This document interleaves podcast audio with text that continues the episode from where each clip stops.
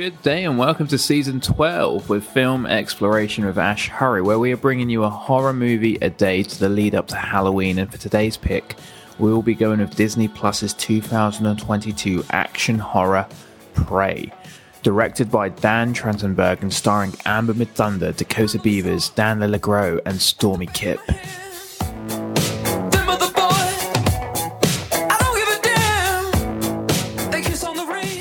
The everlasting business fixation with making money is something you have to respect. Every person can recognize why. Who couldn't? Make as much money as you can by giving consumers what they want or yearn for. But the etiquette it holds when a specific business is cinema, well, the respect is swiftly lost, looked down on, criticized about, disregarded as wrong, foolish, and undignified.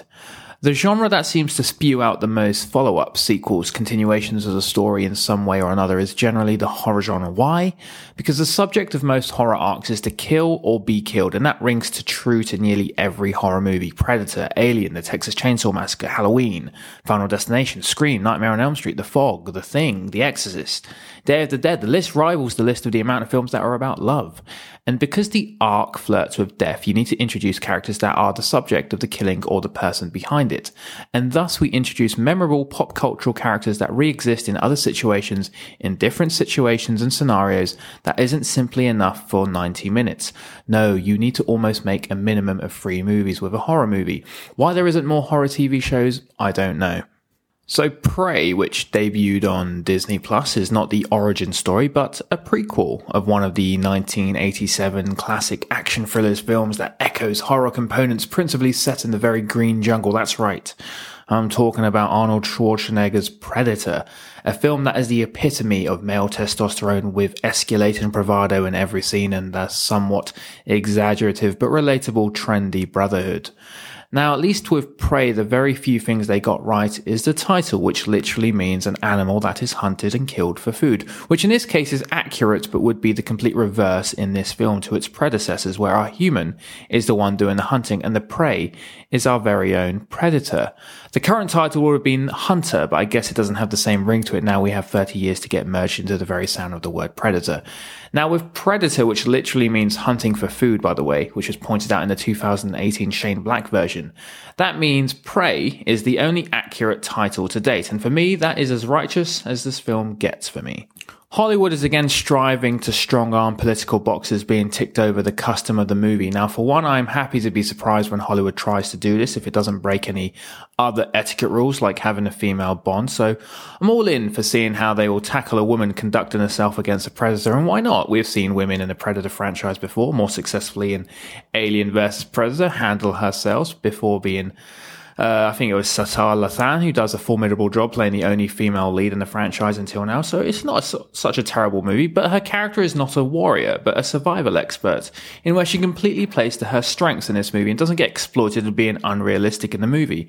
With Prey, we have to somehow be persuaded that a young, inexperienced warrior in the eyes of her tribe is ready to go head to head with a creature that had the capability to take out an entire trained platoon in the 1987 movie. Yes, this Predator is a little more simplistic with its armor and features, but it's still a predator nonetheless. Now, yes, this is a science fiction movie, so allow it some rope, but the sheer attractiveness of the 1987 movie is the very challenge in our head that Arnold Schwarzenegger had a worthy opponent in this movie that he would struggle with. That for me was the very essence of why Predator was so good. It finally gave the biggest action star in the world at the time a genuine opponent where Arnie started as the underdog and would continue to be more of an underdog the more and more Predator would wipe out his platoon. And let's not forget his entire platoon minus Shane Black are a force to reckon with as well on their own.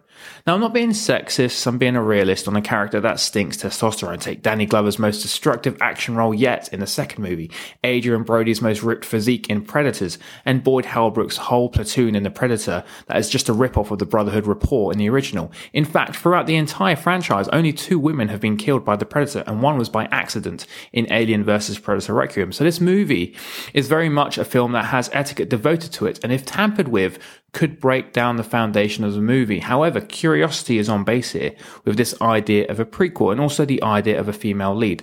So let's see how it did. Did it pull it off like they did in Alien vs. Predator, or is this just another film that is being brought down to political influences rather than pure Hollywood vision? Well, let's have a look, shall we? Now, we do not have Ronda Rousey here taking a stab at the Predator. We have 5'5, 25 year old newcomer Amber Midthunder taking on a role as Naru, in which Dan Trachtenberg labels as a Goliath and David picture, or David and Goliath picture, which if Predator was non existent to us in the last 35 years, this film would actually hold some somber weight and appeal to it. I find it entirely hypocritical, though, that the same people who found Michael Keaton unworthy as Batman found this movie a masterpiece, but that's critics for you.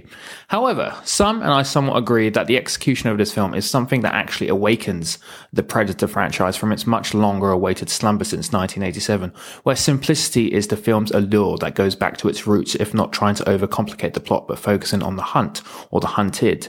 The Predator movie actually takes a back seat in this movie where the main theme is this coming of age tale to prove to everyone she is worth what everyone thinks she is not ready for. And for that, the film is actually beautiful. But they have cheaply sold it with a character made famous from its battle with testosterone. That has somewhat diminished the foundation of Predator by using it as a chess pawn for the character of Naru. Many will be disappointed with the build up to the scene's most intimate action scene since the running time is a questionable 97 minutes, making it the shortest movie in the franchise. However, that being said, it is airtight and a satisfying balance of build up and action, so a suspenseful variety. However, in terms of plot, please don't be annoyed, but the film is simply retreading on what's already happened, so please throw away an original plot idea before viewing this quirky new adventure. The film played it incredibly safe by not rummaging into the mythology of the Predator, and one where the audience were itching to see unearthed in a cheeky Easter egg little spot in the movie. They will probably have to just wait for another spreadsheet script for the next movie involving the Predator, and mark my words, there probably will be another movie involving that famous thing with dreadlocks. Now, this movie has my regards as being surprisingly fresh and divided from the last six Predator movies since it doesn't follow suit in terms of trying to expand the story with clever story arcs. But with that being said, it is a film that did not need to be done. It was a film that was lazy in an effective way, watchable in a non-time consuming way, and desirable enough in a political way to make this film as far it can be from a Predator movie. But using this simplicity factor of the cat and mouse movie, I do say bravo, making this a good flick for Disney Plus. It is just a, such a shame with the action sequences, beautiful scenery, this film is reserved for only a streaming and not a cinematic experience. As I said before, horror movies tend to lend their characters for ideas that are now being overdone by Hollywood producers, and Prey is yet another example of that. A simple answer to the question of what the main purpose for a business is, of course, it is always money. And the nostalgic qualities that the 1987 has attached to our antagonist is being squeezed for every dime it can possibly muster for different story arcs that have spanned for the last 35 years. We have gone to different worlds with Predator. We've gone to urban cities. We have gone to the most remote parts of the world. And now we have gone back in time. Only time will tell if Hollywood can squeeze more blood from this horror legacy, but take some solace in the fact that if it bleeds, they can kill it. Not this time though with Prey, but it is only a matter of time. Prey has bought a few more rounds with the audience. Some may say political, but that's another debate entirely. So let's see what happens next. Anyway, that's my review on the movie Prey. Worth a watch for the movie and not with the idea of it being a Predator movie. It is simple and effective, and that is all movies need to be and it isn't done enough, and that's why I am divided with my likability of this movie, which seems to clash with the principle of having a predator in this movie.